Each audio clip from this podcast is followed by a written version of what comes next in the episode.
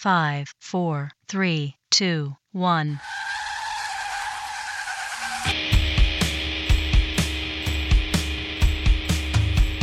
I don't even know what's happening.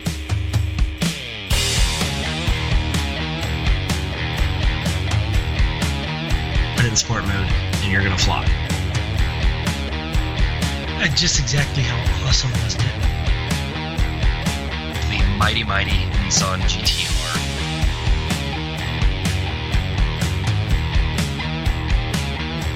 You've got the Mustang, the Camaro, the Challenger, the Corvette, the Viper. America. Damn, I forgot the bananas. I love this thing. Yeah, we'll do it live. Yeah, we'll do it live.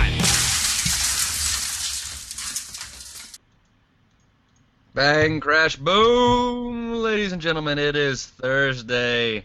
And after 1 week off, the TopSpeed.com podcast is back. Hello, boys, girls, all you beautiful people. Welcome to the TopSpeed.com podcast. TopSpeed.com is your internet home for all the crazy, cool, and amazing things that are automotive-based. If it has a wheel, motor, moves, goes vroom, we like it. Mm-hmm. Joining me today is Mr. Justin Cupler. Hi, Justin. How are you? I'm doing okay. I feel like I've been off for about ever. My God, I was on vacation, then everyone's gone, and took 2 weeks off for me, I think. It's been 100 weeks off, it seems. Yeah. Also joining us, who was here last week, unlike Justin, is Mr. Mark McNabb. Hi, Mark. How's it going, guys? Yeah, well, I feel the same way. Like, we didn't do the podcast last week, and I took one vacation day this week, and it's just been a whirlwind, and I'm ready to get back to normalcy. And we're a lot of vacation time, because I was on vacation last week, and so it's, yeah.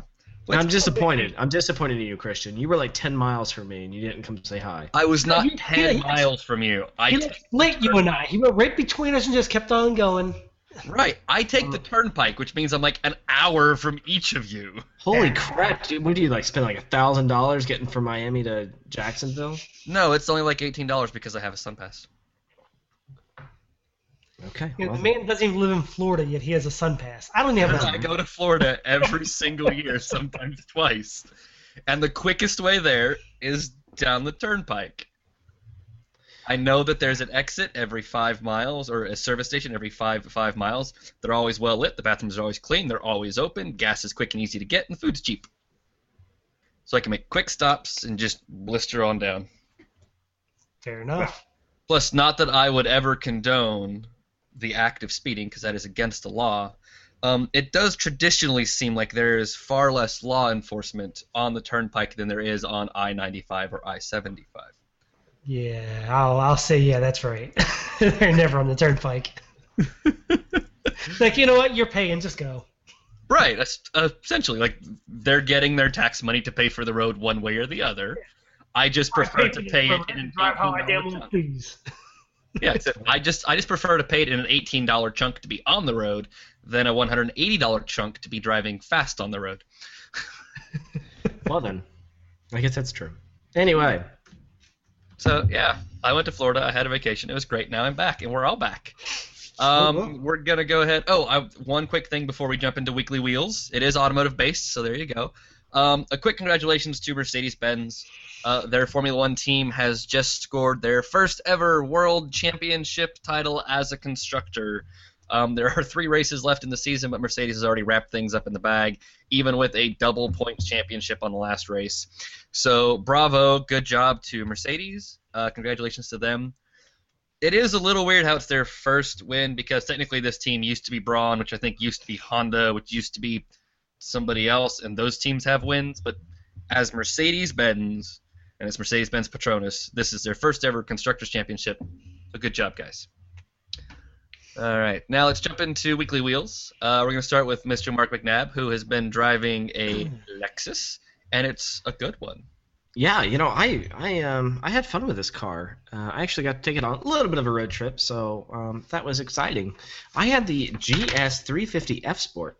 And I've spent a considerable amount of time in other F-Sport cars before, but this one was really nice because I feel like it blended like the whole luxury sedan slash sports sedan really well together, and it seemed like it was just it was a good all-rounder car. So I mean, you look at it and it's completely typical Lexus. It's got that 3.5 liter V6 making that standard 306 horsepower and 377 pound-feet of torque.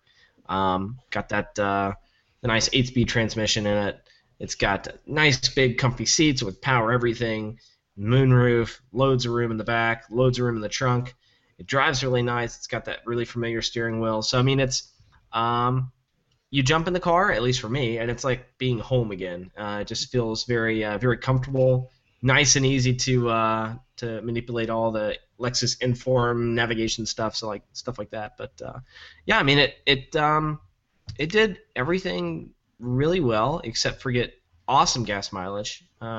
It got decent. I mean, the sticker puts it at 19 city 29 highway, and I was getting like 24. So did you do mostly highway driving with it, or? Really, it was kind of mixed. I guess overall, in the scheme of the mileage, it would have been mixed pretty well, but most of it, except for 2 days of it, was all city kind of highway. So then again, I was mostly in normal or in sport or sport plus mode versus the eco mode, which, you know, that would have been the way to get the 29 mpg highway. So see, I hate that. I shouldn't have to be in an eco mode to meet those sticker numbers. And it's like when I had the GS hybrid, that sucker never left sport plus ever, just ever. And I still got great mileage out of it. Yeah. Well, I mean, this thing is and I said this in a review too, it's a really competent highway cruiser. Like, just in normal mode, everything in drive, everything standard the way it's supposed to be, it just feels right on the highway. It's not susceptible to like highway crowning. The steering doesn't pull any direction like that when you hit big bumps. The tires don't exhibit a whole lot of road noise. Wind noise is almost non-existent, so it feels really planted, really solid, really expensive feeling sedan. But at the same time, like I said, you click it over into sport mode, and it does go down the road a little bit better. Now, it doesn't change anything like with the drive line. All it changes is steering, throttle, shifting, and your mental faculties. Like, oh, I'm going faster. So right. Well, and then the Sport Plus does adjust the suspension. A little bit, yeah. So I mean, like, it just, the suspension definitely gets stiffer, yeah. So, it's a fun sedan to throw around, and it's a 5 Series competitor, so it's kind of big, and that's exciting. So yeah, but yeah, I mean, this thing is expensive too. It's $57,000. So oof. Now here's a question. I always have to ask this question. I ask myself because I do a lot of Acura reviews. How does it feel? Very much Toyota-y, because so many Acuras feel so Acura-like, or so Honda-like. You know you're driving a Honda product. Do you feel like you're driving Toyota, or does it actually feel premium? It feels on par with every other Lexus product I've been in.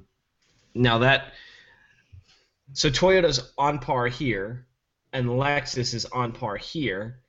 Some of the parts are similar, like the cruise control buttons, the stalks, the way they feel, like on the steering wheel with light and wiper control. But, I mean, otherwise, they're really two different levels. So, I mean, the GS is on par with every other thing that I've had, like, the RX hybrid, the IS, the ISC. So, I mean, yeah, it feels like that, but it doesn't feel bottom Toyota-ish. So I would add to that, too. I think the GS is the first Lexus that I've been in recently that didn't feel like a Toyota at all, mostly because it's on that rear-wheel drive platform. Yes, and so, that's special. Yeah, that makes a big difference, especially, again, like out where I live. When you are to get to the nearest highway, I've got 18 miles of back roads. It's like you can tell a huge difference between this big, large, lumpy front-wheel drive sedan that's a Toyota underneath versus this bespoke Lexus rear-wheel drive chassis that it just – everything just feels a little bit better. And Mark hit it right on the money. Like, when you're driving down the highway, it feels expensive.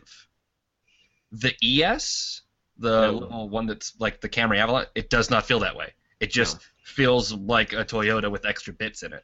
The GS feels like money. Yeah, and I have to say my two favorite products so far have to be the GS, and more, I think even more so with the IS. I really like the IS, and it does not in the slightest bit feel Toyota. But like Christian said, you get in the ES, and it's like, I paid extra money for what? This little Lexus badge? And that's it. That's really all it is. I did not like the ES. But, I mean, the GS and the IS, beautiful sedans. And they're both rear-wheel drive. I've not been in the IS yet, but, yeah, like... That's one of the machines I want to drive, is because, again, it's not based on a Toyota. It's like Lexus spent money to make it its own thing. Yeah. And I've seen that when Lexus does that, it gets good. Yeah. And so I want to drive the goodness. Also, Cyprian says hi a few minutes ago. Oh. Hi. All right. Yeah. I also got to drive something kind of sporty and rear-wheel drive. Kind of. It was the best thing ever! I had the keys, and I'm so upset with a lot of things based on my vacation, because they usually come get the cars on Tuesday. We get them for 1 week, and so I went on vacation on Wednesday. But they had some sort of issues with scheduling, and so they didn't come pick the car up until late Thursday night, so I could have had 2 more days with this car. You suck. I know, and I didn't get them. But I had a Porsche 911... dead base. It was just a Carrera 2 with almost no options, but I had a Porsche 911 in Guards Red with a manual transmission, and all is right with the world, my friends. Except for us, because we're jealous.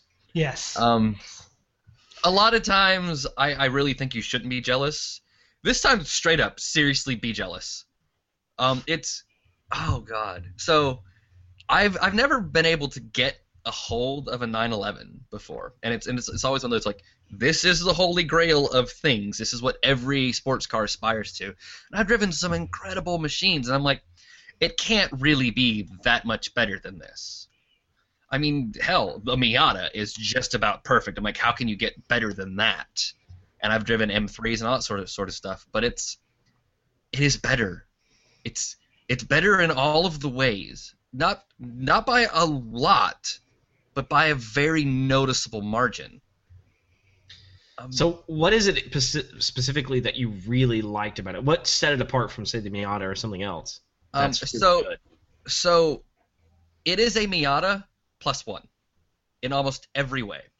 So in much the same way that Mazda's little Roadster is about feel, this base 911 is all about feel. The way you sit in the car is perfect. Every sensation you go across the road, you sense in some way. The steering is super tight, super heavy, super precise, in just all the right ways. There wasn't a lot of feeling through it. Like, some of my old cars, like my old Porsche 944 that I have, like, you can just hold on to the steering wheel, and it vibrates ever so slightly depending on the road surface you're on, and you can sort of tell what's going on with the wheels. You don't get that in this one, I guess, because Porsche's finally moved to electric steering, but you get it everywhere else. Like, you feel those slight vibrations through the pedals. You feel that slight vibration through the seat. I can tell if I crossed over onto the paint line. Like, I mean, it's very, very tactile. Everything feels super mechanical. The shift linkage, it's kind of a long throw, which is the same thing I said about the Cayman. Kind of a long throw, kind of a long, heavy clutch. But you can feel the bite points perfectly. You stand on that clutch, and you know the instant the clutch is engaged or disengaged, even though it's heavy. And nice. The throws are long, but they're extremely precise. I never missed a single shift once the entire time I had the car, and I put like 600 miles on it. I mean, wow. Everything just feels perfect. And it's not even entirely fast, again, like the Miata. This is the base one, so it's got a 3.4-liter flat six, 350 horsepower, and Porsche claims a 4.5-second 0-60 sprint. So that means it is less powerful. Right, but that means it's less powerful than a Mustang GT, and it's only about as quick to 60. So you're looking at, like, Mustang GT performance, but this car costs $92,000. Yeah, but I guarantee the Porsche without running the corners. Well, yes, and so that's what it all comes down to, is it's this, like, perfect little collection of drivers' cars. Funniest thing, you cannot do a burnout. Really? Yes. Why is that? Because it has 11-inch wide tires on the back, and it only has 350 horsepower. So you could bouncing it off the rev limiter and dump the clutch, and the car goes, and you're just gone, and you just smell clutch. It was insane, and the engine now has been moved so far forward that it's not really rear engine anymore. It's almost a mid-engine design now, and so handling is just so good, and it feels like nothing else on the road. Because that inertia still is so far back, it's not completely in front of the front axle, it feels different from anything I've ever driven. Like, you can feel that weight sort of behind you moving a little bit. And the best experience in the whole wide world is if you can nail a good throttle blip to downshift into a corner, as soon as you make the corner and you stand on the pedal, the whole car just leans and squats. And you can feel that back end just bite and basically like throw you around the corner. It is such a good experience.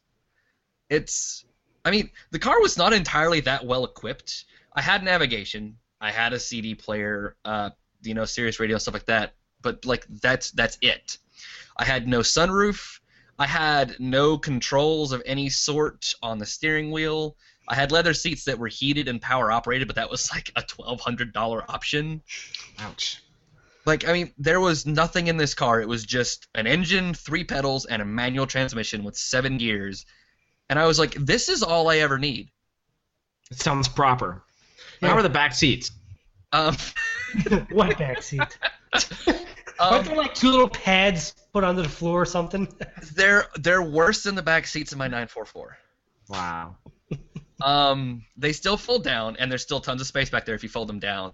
But I slid the front seat far enough forward that I was slightly uncomfortable driving, and I still had to like assume the birthing pose to get the seat clasped down behind me, and my knees were on either side of the front seat. Why do they even bother? I really don't grasp the concept. Because children, like children will fit fine. Smaller people, like. If anyone knows who Jill Simonillo, there we go, is, she works Chicago Tribune. She's the girl that does the girl in the trunk stuff. She's like 4'9" tall or something.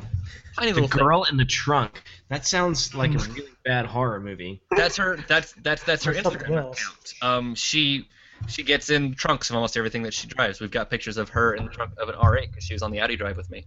For the cross-country Audi drive thing. But yeah, she puts herself in trunks and takes photos, and that's how she measures volume. Because apparently someone did the math, and she's like 1.6 cubic feet of volume. Or 2.6 cubic feet of volume, something like that. And so it's like, this trunk will hold 3 Simonillos. Wow. She's turned herself into a measurement. But it's like, she could fit back there. If you had, like, a small 12-year-old, like, they will fit back there. Full-size adults won't. Yeah, well, don't Google girl in trunk, because that's not what you... you might get a little knock on the door for the boys in blue for that one. Go to Instagram, and I think it's the girl in the trunk. Oh, okay. Or girl in the trunk. Maybe I'll just have to... trust you on that one. Or just Google Jill Simonillo. That'll Mark is now clearing his search history. I don't find that. Anyways, the Porsche 911 is $92,000 of almost perfection, but that makes it almost 4 times as much as a Miata. Yeah, I was going to say. More than a Corvette Z06. Yeah, it makes it more than any Hellcat you can buy, and it's because I am broken and I've not driven the Z06 yet. At least with the standard C7 Corvette, I've still not driven the C7. But if someone's like, you can have a C7 or you can have the 911, I would take the 911 because I don't care if it's not as fast, I don't care if it's not as loud, I don't care if it's not as good in any. I like the way it feels. I love the visibility, like because that nose is so low, like the front window is huge and you can see everywhere. It's everything I want in a car. Lots of things that make it good to drive and lots of nothing else. So I could, if anyone else took the Corvette, I would not blame them. If anyone else took a Hellcat, I would not blame them. If those keys were sitting in front of me, I would walk away with that 911 key every single time. Here's a different way to approach that. If you had $92,000, would you buy the 06 or would you buy the 911? I would go find a slightly used 911 and buy two. One for me. You have two options. Someone gives you $92,000, says you can buy this 06 and keep the leftover, or you can just spend it all on a brand new 911 Carrera 2. Well, the leftover is only 10 grand on a Z06, so I would. That's tires. Take the 9. Yeah, that's tires. That's a set of tires. Hands down. Like I said, I would take the 911. Like I said, hell, I would buy two. I would get one for me and one for the wife. I'm seriously in love with this car. It's just everything I want in a machine.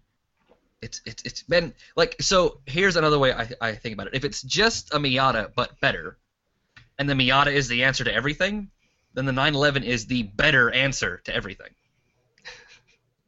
Like that's how I feel about it. Is it's just the better answer to everything.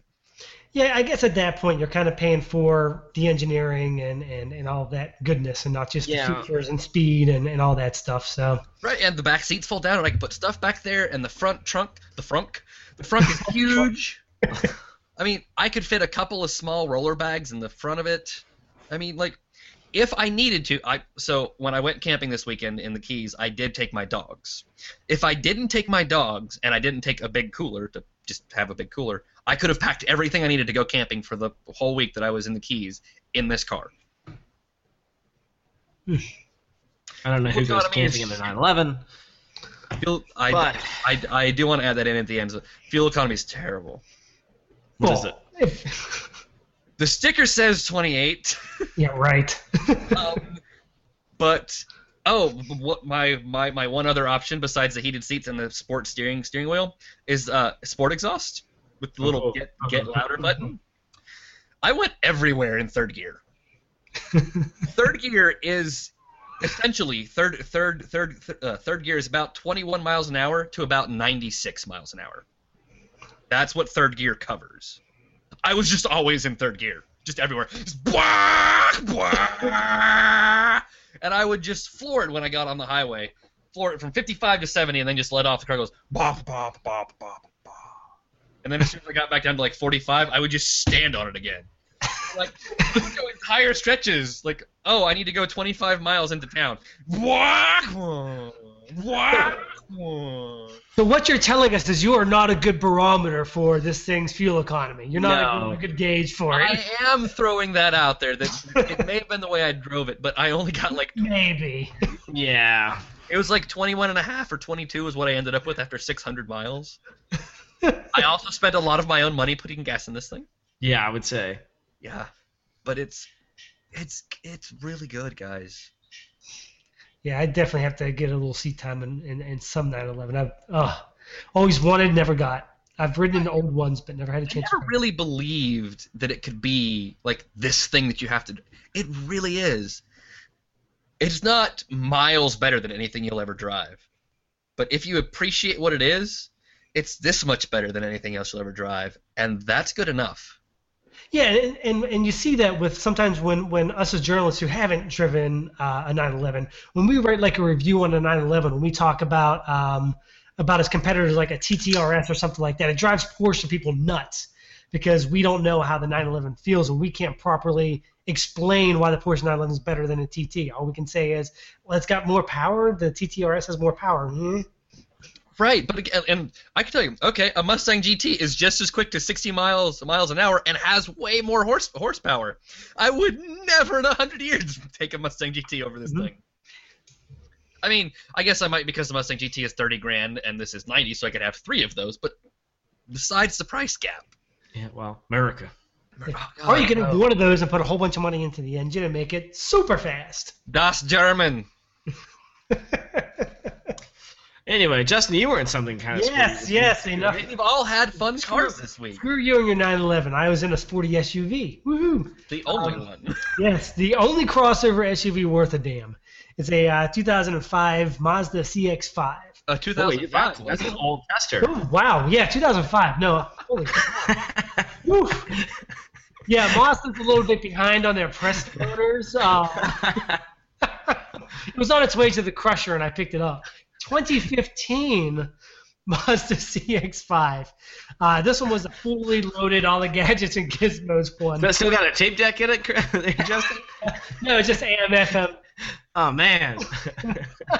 Got a CB in it. Exactly. This one was the Grand Touring model, which is a top-of-line version with the Grand Touring tech package, which gets you all the goodies like the adaptive lights, the bigger wheels, navigation, things like that. And it checks in pretty cheap. Even with the Grand Touring package, it's like $30,500. So you get all this stuff, and you get really nice leather interior, heated seats, dual climate control, a really badass stereo system, and a decent engine. It's a Skyactiv G 2.5, like 184 horsepower, 187 pound-feet. It's no speed demon. It was never built to be that way, but it's quick enough. At highway speeds, it's very competent. When you go to pass, you're not worrying about if you're going to make the pass or anything. It's very good in the mid-level range, mid-level revs. Low revs is kind of a little bit bogged down. High range, it's a little bit buzzy, but right in that sweet spot in the middle, it's perfect. And for an SUV like this, because they built it to be a little bit sporty and it handles really well, it also has a nice ride, which surprised me. Especially for a small crossover with a tighter suspension like it has. We drove it all the way from Tampa over to Jacksonville. I came right past you, actually. Oh, gee, thanks, man. I know, we both drove past you and didn't stop by. I at least waved as I drove by on the highway. I honked. I did honk. But we drove all the way over to Jacksonville. I had three people in the car, and by the time we got home, one of the people in my car was saying they're going to go look at this car and probably buy it because of how comfortable it was and all the features it has. Only thing I miss in this car, in this SUV, is a rear seat that slides. That's becoming pretty common nowadays. Their manufacturers are putting sliding rear seats, so you can slide forward when you need more cargo room, backward when you don't, when you need more leg room.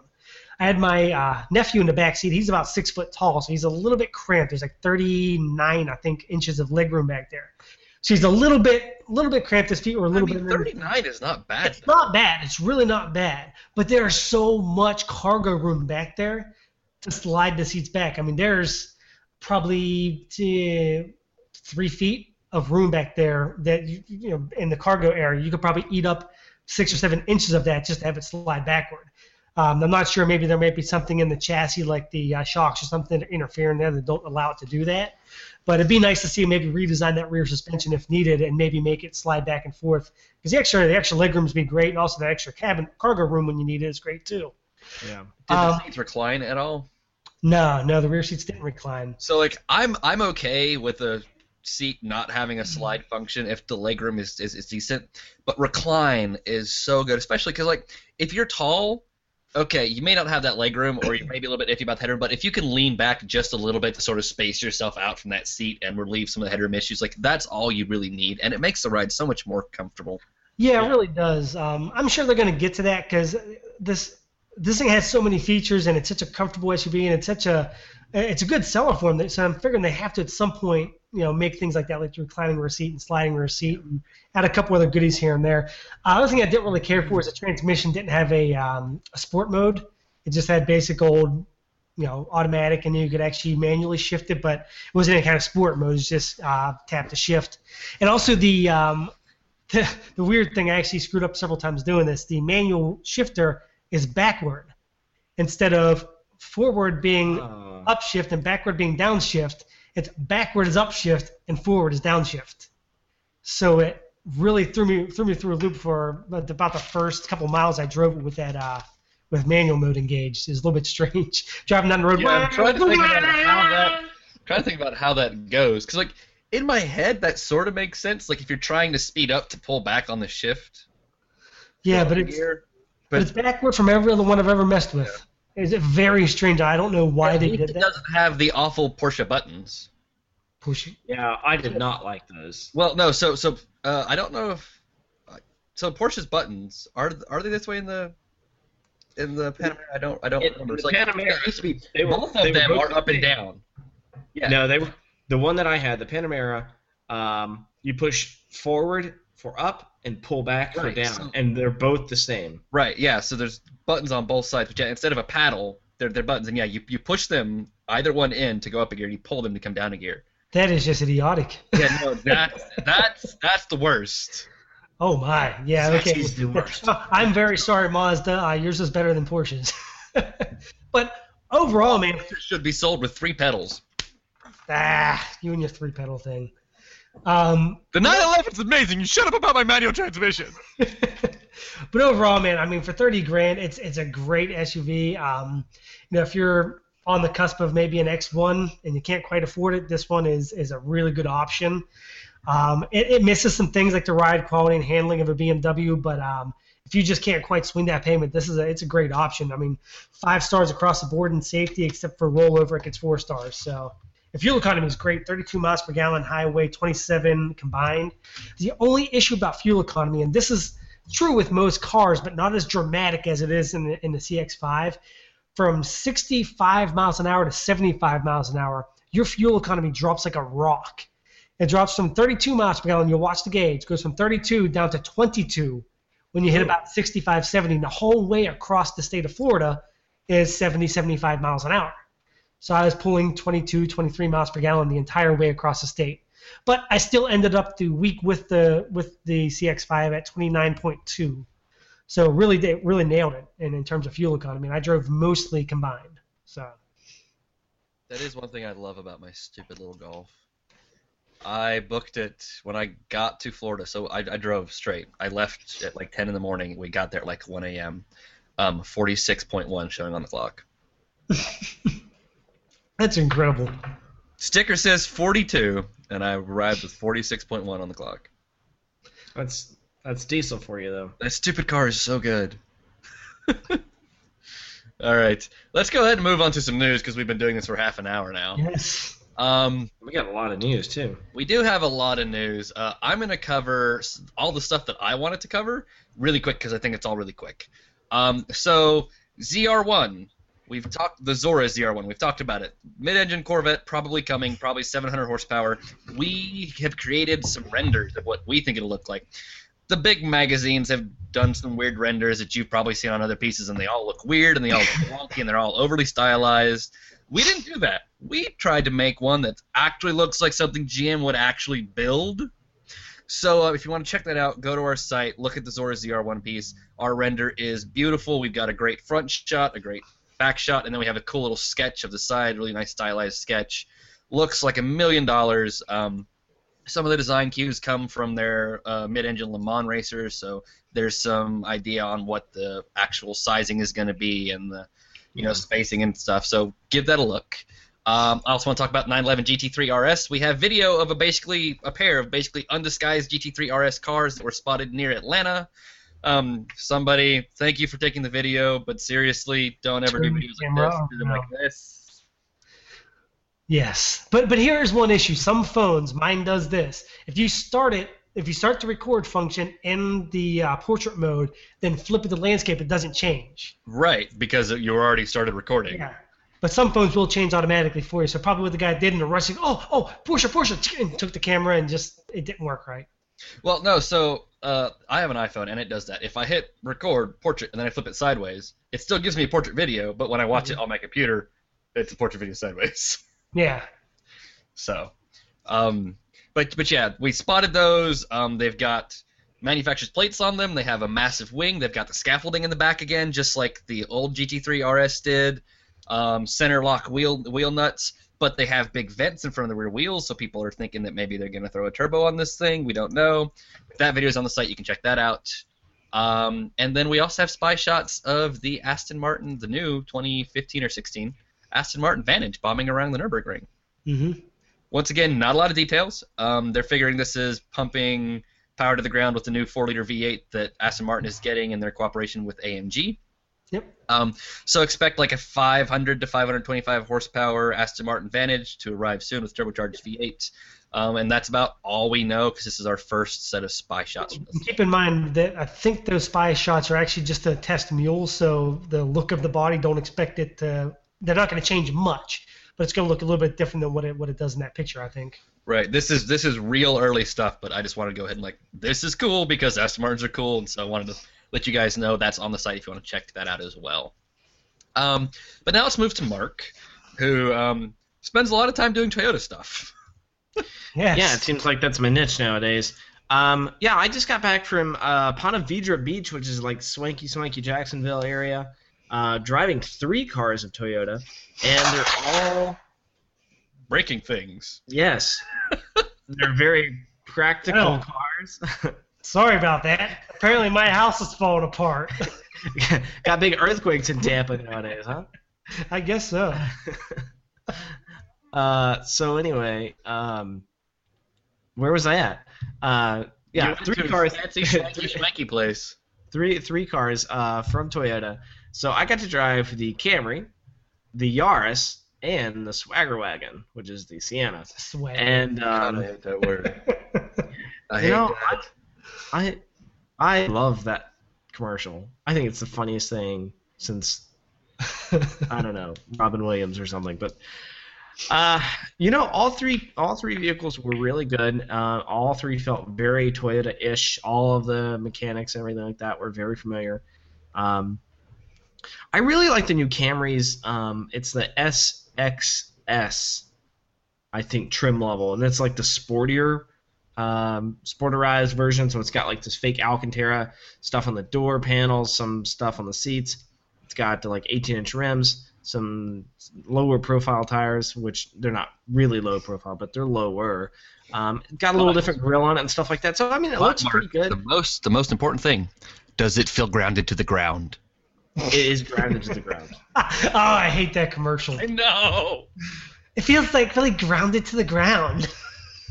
Sorry, Mark. I hate to derail. Continue, please. No. Toyota commercials are the best, right? Yeah. So anyway, yeah. I mean, I like the Camry a lot. I got to drive the hybrid version as well, which just typical Toyota. Like, you know, the hybrid version drives just like you would suspect. Gets really good mileage. In the short loop that I got to do, I didn't really test that because it was like a 5-mile loop or whatever like that. So I didn't spend that much time on the hybrid, but I got to spend a decent amount of time in the sportier Camry version. I really like the Yaris, and that's surprising for me to say because it's such a small, dinky little car. But they've done a lot of work on the NHV level, so it's got a lot more sound deadening, a lot more insulation, so it doesn't have that big tin can feel that it used to. And it looks really cool. You can actually get a manual transmission in it. Yeah. And, you lay the back seats down and get a little more room. So, I mean, yeah, it's a pretty cool little spunky car. I mean, if I was looking for a cheap way to get into a car for $16,000, a Yaris is a great way to do it. And the Sienna, I like that too. Didn't really have any complaints about that one. But, it is a minivan. But for some people, a minivan works the best, and, if you have kids and all that stuff, then that's if you have any kids, a minivan works the best, period. Not for some people. It works the best. Just because you didn't buy one doesn't mean it's not the best. Well, I'm not going to go out and buy a new car right now anyway. But the only real... Not like you, Mark, but just like people. People watching. Just because you bought some stupid crossover because I can't have a minivan. Well, your life is more terrible than it could have been because you bought the wrong damn car. All right, well, Rob Baldus knows about that. So anyway, the one major complaint I had about that car was it's got to be the rear entertainment option. So it's got, instead of 2 massive screens, it's got, or 2 small screens, it's got 1 massive one. So it literally, it's like this, big landscape screen. And if you're watching one movie, it's fine because it only shows like a 12-inch picture here in the center. But if you can actually watch 2 and have 2 movies side by side in the picture.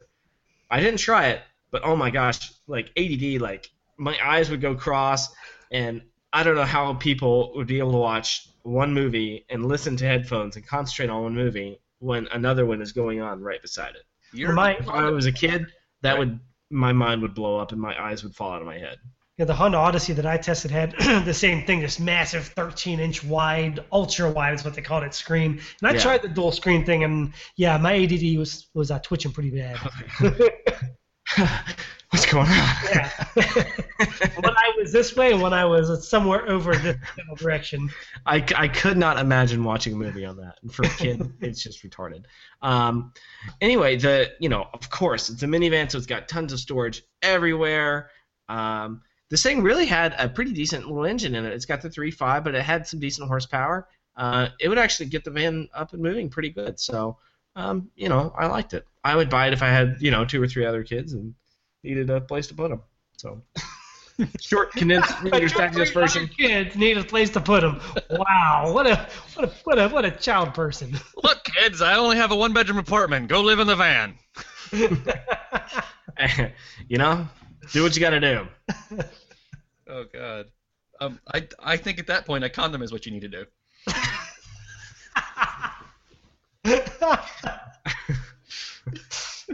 Well, luckily Christian and I only have 1 kid, so yes.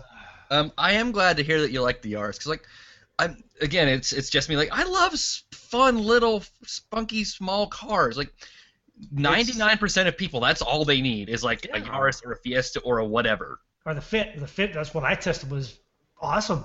Right, and well, the Fit even more, because like the Fit has as much room as my house. 85 cubic feet of room.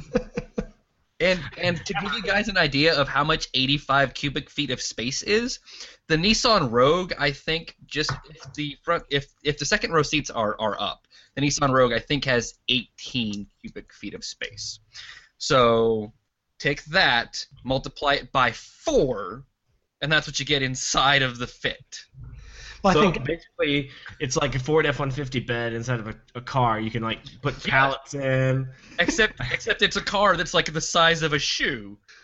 That's magic. It is hilarious. I mean, when you it was an exaggeration. It's actually 49.8 cubic feet, which is still massive. That's still twice more than most crossovers. Yeah. I mean, it's insane. It like doubles all of its competitors, except like I think the Fiesta is close to it or something like that. I mean, there's just so much space inside that thing. It's nuts. So, yeah, it's very, very good. Wait, you said how much space is it? 49.8, so 50. My Golf has 42.6. That's bigger. Yes, and that's a bigger class of car. So, there you go, folks. And that was the Honda Fit, not the Yaris. Yeah. Yes, that's Honda Fit. But, like, I just love those small cars because there's plenty of space. They're really fuel. You know, the fuel economy is great. They have enough equipment in them. A lot of them are really, really safe now, and they're just fun to drive. Yeah. Oh my. But I will tell you this, though. If you don't get the manual, you end up with Toyota's old-school 4-speed auto. If you buy a small car like that and you're not getting the manual, you're just failing at life. Because the whole point is to get it really cheap, and the manual's just a cheaper option. Yeah. And it makes it fun and drivable. And actually, I was wrong. It's 52.7 in the Fit. Sorry to hijack you there. I looked at it. Still, so a full 10 cubic feet more space than my Golf. Like, that's nuts. Yeah. All right. We're going to move on. More stuff. Ferrari 458. It's going to come with a turbo. We already knew that. News story came out that we now have a size-ish. It is going to be under 4 liters. We know that. Because apparently China has a really strict like tax that's hit on all cars above 4 liters, and Ferrari is not struggling in China but not doing great in China, so they're going to aim to get under that 4-liter mark for the new engine. I think that has to do with Asia as a whole. China has the biggest one, but pretty much all of Asia has those crazy over 3-point-something liters, and they charge this outrageous tax. So yeah, China has one at 4 liters. Yeah. And so China's now the biggest car market in the world. Like, that's what they're aiming for. So again, we don't have a lot more detail on that. Just that 4 liters. That's our target. 6.4-liter Hemi, baby. Yeah. Justin, why don't you talk to me about an ILX? An ILX. Okay, going out of order here. A little bit, yeah, but whatever. Okay. Oh, unless you want to talk about that. That's okay. I got it up. That's what she said. Feature to it. Let's go to the story. Okay, so I had a chance to drive the Honda, the Acura ILX. I think it was 3 weeks ago, and I loved it, except for a few things. It needed a more powerful engine to compete with the Germans, from particularly Audi, and it needed a dual clutch transmission. Well, lo and behold, a few weeks later, Acura comes out with a press release saying the ILX for 2016 is going to have a new design, which we all know is going to basically be a downsized TLX. And also a more potent drivetrain, which they've already been testing the Earth Dreams turbocharged engine in an ILX. Several people have caught that, so I'm pretty certain that's what's happening here. I hate that engine name, too. It's such a silly name, but it's such an awesome engine also. Earth Dreams. Yeah, it's so silly, but at least Sky Active is kind of cool. Right. But my name is Flower Child, and I drive an Earth Dreams Honda. Yeah, just picture like a big Flower Child would not have an Acura ILX. She would have the Civic Element. Mitsubishi MIEV or whatever. Yeah. Ugliest car ever. But don't look for this to have like the 280-ish horsepower that the Earth Dreams engine has. They're probably going to detune this down to about the 250 range, just enough to keep it competitive and a little bit above the Audi. The name's escaping. I think it's the A5, if I'm not mistaken. Just a peck below above that. And also, what I'm thinking is they're going to bring the dual clutch transmission from the TLX over to the ILX, which is one of the things that I was complaining about. That the 2.4 liter iVTEC engine needs that transmission badly. Just the week after I got the ILX, I got the TSX, and it had the dual clutch and the same engine, and it worked absolutely beautifully together. So I'm hoping this is the case, and that's what it seems like is going to happen. We're going to see the Earth Dreams 2.0 Turbo and the dual clutch come in the 2016 ILX, and it is going to show up in, it's going to be the LA Auto Show if I'm not mistaken. So yeah, LA Auto Show January, November 20th. Right? No, that's in November 20th. Yeah, it's coming up. January is Detroit. Oh, okay. It's one of the big American show of the year. Yeah, America. All right, so there we go. Some ILX stuff. We have, let's do a little bit more Mark stuff, then we'll come back to Justin. Along with going to drive 3 Toyotas, Mark also got to drive essentially every single truck and SUV that's being sold in the United States today. And I hate you for it. Yeah, dude, my head is still spinning. It was 2 days of driving. There were literally 75 competitors there, and we had 60 journalists fighting for keys. And it was just hop in a car, drive it for 10 minutes, get out of the car, get in another car, drive it for 10 minutes, repeat.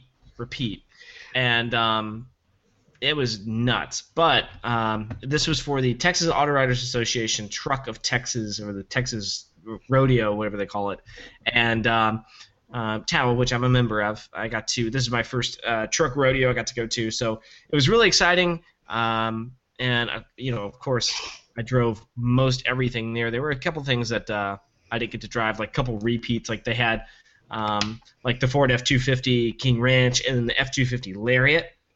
I'm not going to drive both of those. I'm going to spend time something else. So drove one, and that was it. But anyway, long story short, the F-150 is crowned the king, or the truck of Texas, and there were a laundry list of other vehicles that won too, because they had, I think, 18 categories that we judged on, so like compact crossover, midsize, full-size crossover, compact full-size SUV, midsize, full-size, compact luxury. I mean, it was just, read the article, you can see how long it is.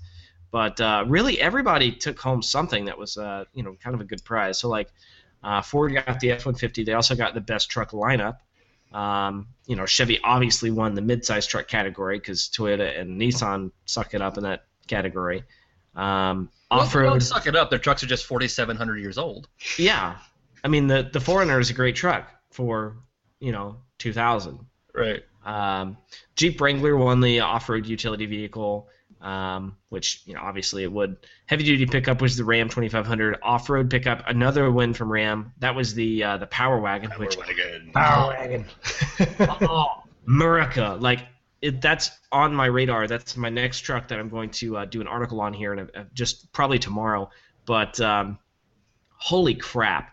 Out of all the vehicles there that I drove, this is my favorite one for one reason. Well, multiple.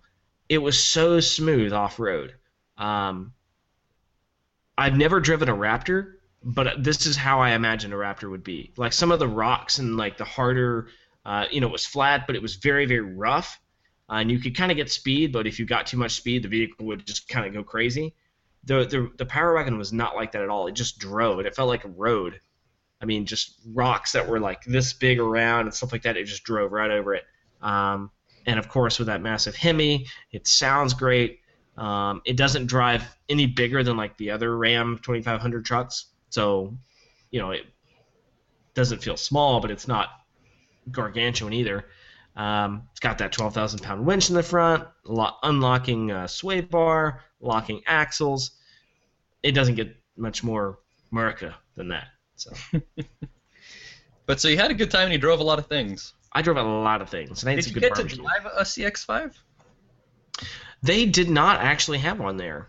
Really? Yeah, I'm surprised they didn't bring one there. That's what I was looking for whenever I looked down your list of winners. I was shocked they weren't there. No, I on the article I have a list of every single vehicle there, whether it was a repeat or not, just so you can see how many vehicles are there. And no, they did not have it. One of the vehicles that I was a little disappointed in, and it was a winner, which I didn't vote for, it was the Lincoln MKC, and that was a little crossover. It looks good on the outside, but I was really disappointed with the interior fit and finish. It does not match. It's cheap Lincoln. It's cheap Lincoln, yeah. It does not match the So it's a cheap, expensive, cheap car. Yeah. Yeah. It just... And like the PR&D buttons are on the side by the steering wheel. It doesn't flow together. Also, I was really impressed with the Jeep Grand Cherokee Eco Diesel. It's a great vehicle all the way around, and it gets really good gas mileage too. Yeah, so. I think that might be our next car. Really? Yeah, get one. Well, because I figure in 2 years or so there'll be a fair number of them coming back on lease and just hitting the used lots and stuff. We're probably going to pick up just a slightly used Cherokee Eco Diesel. Yeah. So well, and I also got to drive the little Cherokee, not the Grand Cherokee, the Cherokee, the new one that looks like Darth Vader. Funky face. The Trailhawk version. That was kind of fun, but the suspension was very rough, and it's a very spunky, sporty vehicle. So, whatever. All right, we're running a little tight on time. So we're going to let Justin hit some Hyundai news, and then we're going to move on a bit. That sound good to you guys? Sounds like a winner to me. Let's do it.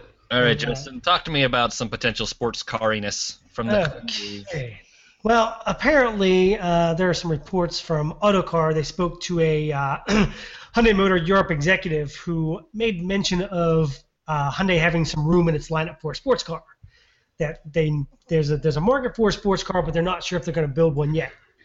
So essentially what they're saying is there's a chance, but it may not happen. So it's kind of on the fence, but what we're thinking if they do make it is probably something based on, not the same as, but based on the really wild-styled Paso Corto we saw back in Geneva, that wild-looking half-pint-sized P1 that we saw so many years ago. Yeah. It's not going to look like it, but I'm sure they're going to take some design cues from it, like the the air intakes, the things like that. The wild boat tail rear end, of course, won't make it in production, but they're just going to take little styling cues from it here and there. The most important thing is what's going to power this car. It's probably going to be the 1.6-liter turbo engine we see in the Veloster Turbo, but the assumption will be is they're going to take from the concept the twin-turbo version of this engine. Which in the concept I believe was 270 horsepower. That's cool. But you probably won't see 270 out of it because that's going to kind of encroach on the 245 or 250. Yeah, that's going to come up to the Genesis Coupe, the V6 model, because the four-cylinder coupe is gone, I think, as of next year. Yeah, it is. So that's going to kind of infringe on the V6 coupe. So they're going to tone that down to like 240, somewhere in that range. And if they do make this thing, it's going to be one hell of a sports car. It's going to be super light. We're talking maybe even a Mazda Miata competitor. Of course, this probably won't be a convertible, but there's so many cars that aren't convertibles that are kind of alternatives to the Miata, like the Scion FRS and things like that. So we're going to see something similar to the MX-5, but in the coupe model. And it's just going to be a stunning car if Hyundai can actually do it. And it's going to be super cheap and really give the MX-5 and the FRS a competitor that they're going to have to look over their shoulders at, because if we know Hyundai, they're going to undercut everybody by about $2,000 to $5,000 like they always do. So yeah, could be good if it happens. Yeah, could be. Now this executive is outgoing. He's on his way heading over to Nissan, so he could just be stoking the fires on his way out. We really don't know. I'm gonna start a mess before I leave. Yeah. Hey guys, I just told him we're gonna have a sports car. Good luck with that one. All right, that's funny. Okay, let's go ahead and move on to our questions and answers. Again, ladies and gentlemen, thank you very, very much for sending us your questions. You can always leave those in the bottom of the piece in the comments below. That's where we get almost all of our questions from, but you can also find us on Twitter to leave us questions. The podcast account is at TopSpeed Podcast. You can also email us, podcast at TopSpeed.com. So our first question is from Jason. Jason, two S's. Guys, you think Ford will eventually drop a diesel engine in the F-150, or are they waiting to see how the Ram EcoDiesel does? Mark was just driving all kinds of trucks. Let's ask Mark. Yes, well, I was actually sitting in the seat, or in the truck with the chief engineering officer for the F-150, and he has a lot of not anything to say about this. But smiles and body language tells a lot. So here's what I think. They are waiting to see what the EcoDiesel does. And if you look at how the EcoDiesel is doing now, they have already doubled production in the last, month? They said they were going to have to double the production. Now there's talk of GM coming out with a V8 for their full-size truck. They are going to bring out a diesel for the mid-size Colorado. So now Ford is kind of stuck with the whole EcoBoost. Oh, look, we're just going to turbocharge gasoline engines. It works so well for us, but now they're kind of wondering. I think they are going to play with it. Whether they come to market with that or not, I don't know. It would make a lot of sense because the truck is a lot lighter than it used to be, and with a small V6 turbo diesel, I think they could wipe the competition up. It'd be a good competition with the EcoDiesel, but I don't know. I hope they do.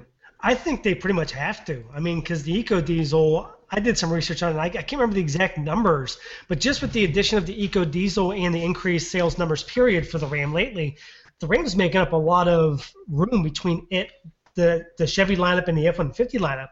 Yeah. It's really making some headway and moving its way up these ranks. I mean, I'm trying to find my research. I had it on my computer somewhere. I can't find it now. Well, I know this, that I think it was over the summer, Ram actually surpassed Chevy as the sales number 2 sales leader, which has never happened. But it happened, I mean, for the first time. They're up 31%, and they're within 6,000 units of the Silverado as of last month. Yeah. Within 6,000 units. Here's what I think it's going to come down to. Stickers, MPG stickers. If Ford can make an F-150 with a sticker on the window that says 30 MPG without going diesel, they won't have to. But here's the issue. The EPA is tightening up all the regulations at the end of this year, and that's going to screw everybody. The only ones that are going to come out of this clean are the diesels. Yeah. Right. They're the only ones that won't be affected by this. And here's the thing. Go ahead, Mark. Ford is very adamant on the EcoBoost. That is what they want to do to get their MPGs up. They have that new 2.7-liter V6, which is a darling of an engine. It works really well, and I think that's going to be their volume engine. They still have the 3.5-liter EcoBoost. So instead of going diesel, the turbocharged high-strung V6s are kind of what they're doing. So I don't know if they want to go in a separate tangent and go diesel. It's strange. Well, but so here's my rough general thoughts on this idea is 30 MPG. 30 is one of those numbers that in people's heads, like, that's a target. Yeah. Like the moment I see that is a moment I'm going to jump on this. Now, truck buyers are more likely than any other buyer in the United States to consider a diesel. Yeah.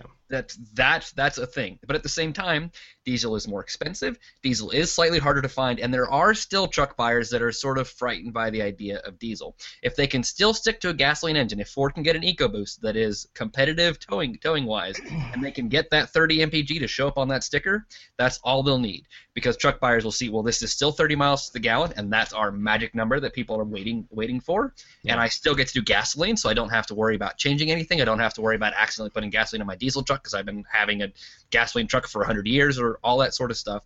Anything bad that they ever think about a diesel is suddenly gone, and they still have that 30 MPG number to hit. Yeah. Now, so I will say Ford can do that. I don't think they'll go diesel. Yeah, I will say this.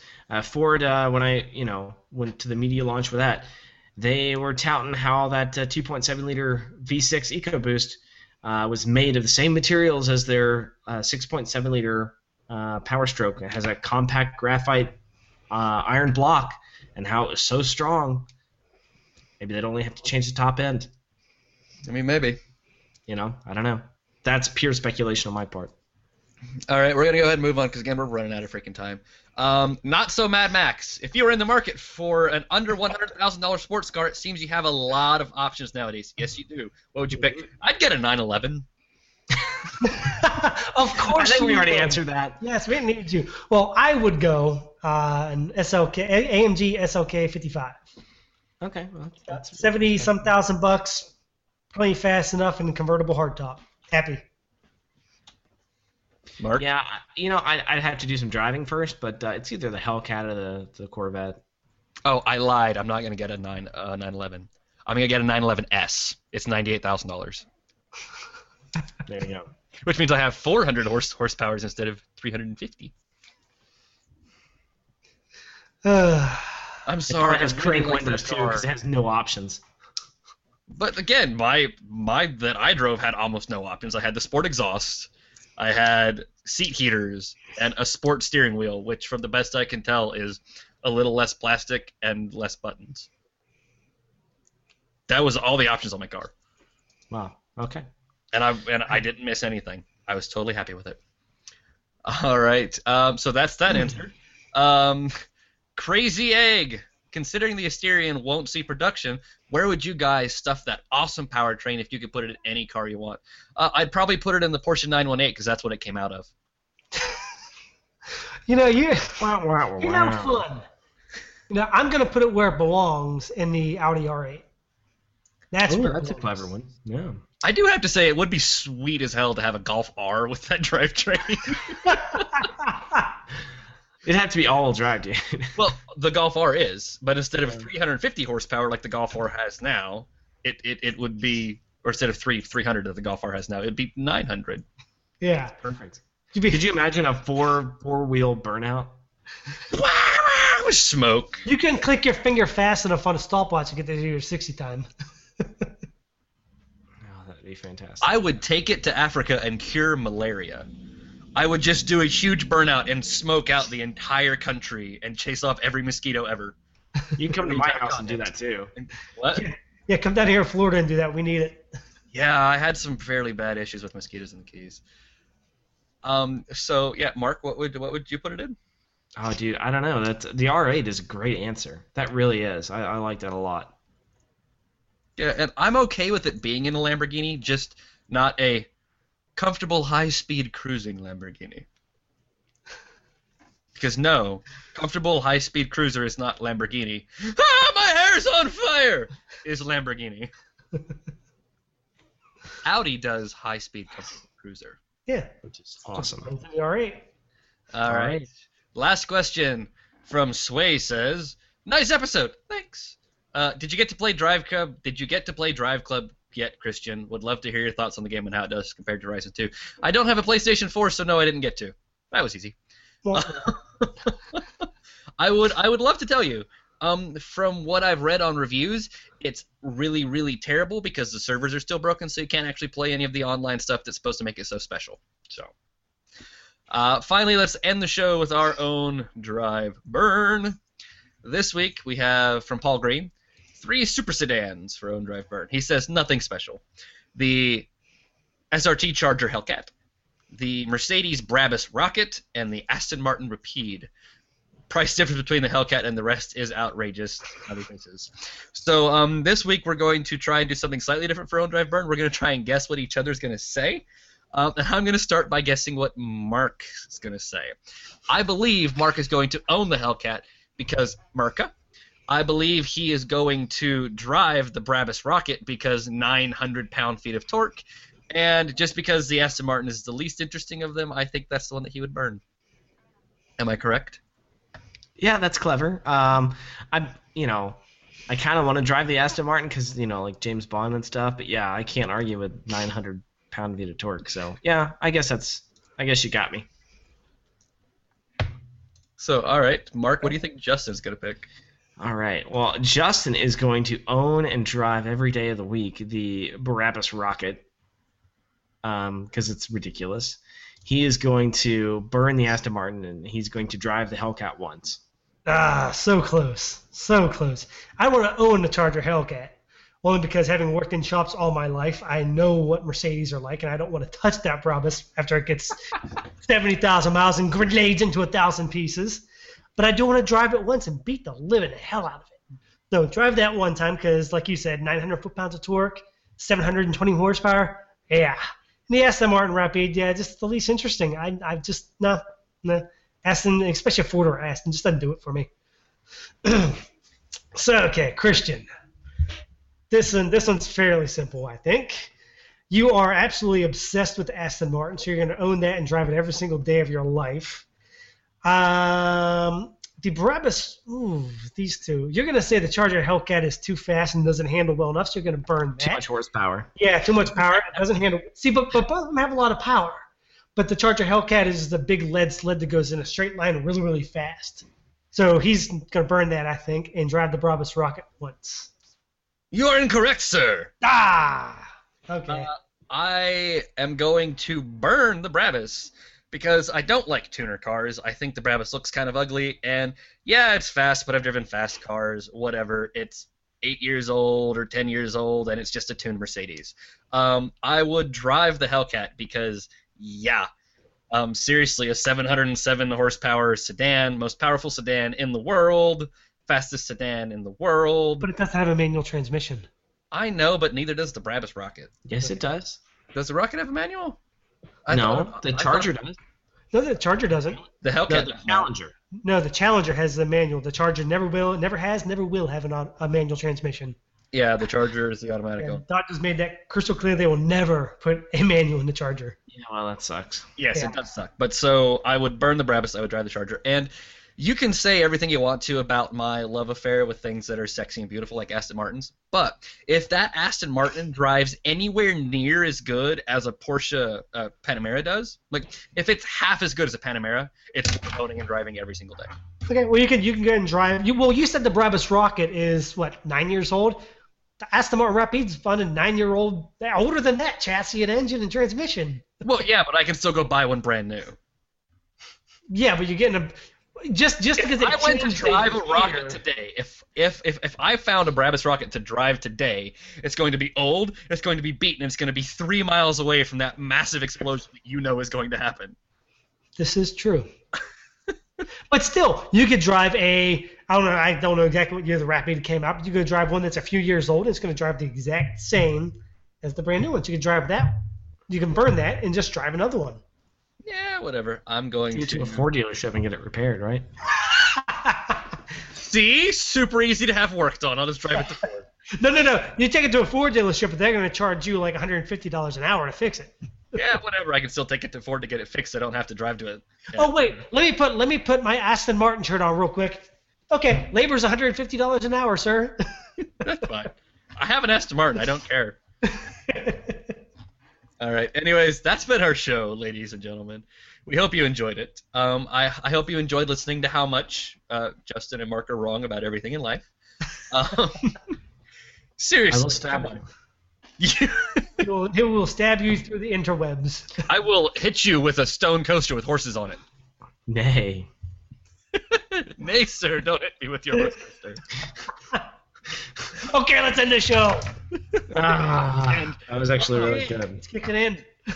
Yep, so thank you guys very much. Again, please leave questions, comments, concerns, all sorts of stuff. If we're doing a good job, let us know. If we're doing a bad job, let us know. You can drop all those in the comments below. As always, we appreciate everyone who tuned in to watch us, especially live. We love everyone who listens and watches later, even if the other two say they don't love you as much. I still love you the same. And, yeah, questions, comments, concerns, please drop those in the comment. We need questions. We need Own Drive Burn suggestions. Our shows are good because of you guys, so please keep giving us that stuff. As always, you can find us on the Twitters. The podcast account is just TopSpeed Podcast. You can find me at Moferd. That is MOEFERD. Justin is at The Car Junkie. Mark is at Mark McNabb. And we love all of you guys, and we want you to come and hang out with us again next Thursday. Have a super safe Friday. Have a super awesome weekend. We're going to mute our mics. We're going to play some music. And then we're going to say goodbye. Goodbye, everybody.